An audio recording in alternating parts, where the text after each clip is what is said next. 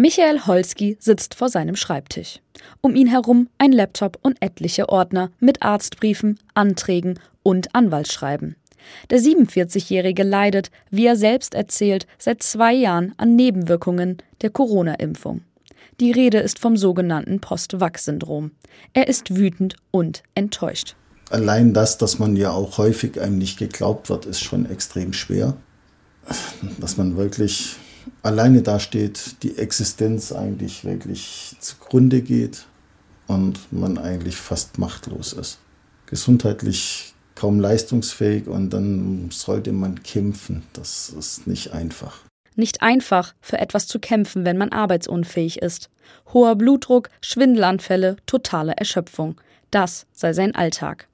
Eigentlich hat er sich impfen lassen, um sich und andere zu schützen. Nun geht fast gar nichts mehr.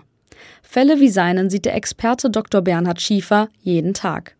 Er leitet eine Spezialambulanz in Marburg für Menschen, die von Long-Covid und dem Post-Vax-Syndrom betroffen sind. Wir haben uns viele dieser Patienten angeschaut und haben auch Grundlagenforschungsanalysen dazu durchgeführt und sehen, dass die Veränderungen im Immunsystem ist bei Post-Vac-Patienten identisch zur Long-Covid-Symptomatik nach einer Infektion. Eine schnelle Behandlung sei für Betroffene wichtig. Dafür gäbe es aber zu wenig Anlaufstellen und mangelnde Forschung. Über 7000 Menschen mit Langzeitsymptomen stehen alleine in Marburg auf der Warteliste. Wie viele Menschen wirklich von Postvac betroffen sind, ist bisher unklar. Trotzdem sei die Corona-Impfung sinnvoll, so Dr. Schiefer. Sie war das Einzige, was wir hatten gegen diese Pandemie. Und sie funktionierte zum damaligen Zeitpunkt.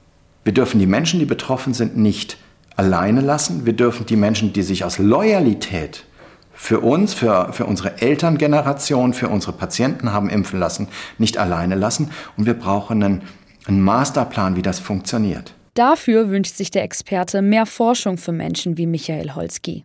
Auch er versucht nicht aufzugeben. Ein Fallwunsch wäre gesund werden. Also sprich ein Heilmittel, eine Tablette, die nimmt man an, wäre gesund. Und ich, das wäre der Idealfall. Aber das wird es ja nicht geben. Also der realistische Wunsch für mich ist, eine komplett andere Sichtweise von Ärzten und mit Erkrankungen, was wirklich für die Leute oder für Menschen schwierig ist. Nicht nur Post-Vac oder Long-Covid dass sie zum Teil auch anders mit den Leuten umgehen, als es tun. Der Kampf um Akzeptanz und Anerkennung geht weiter.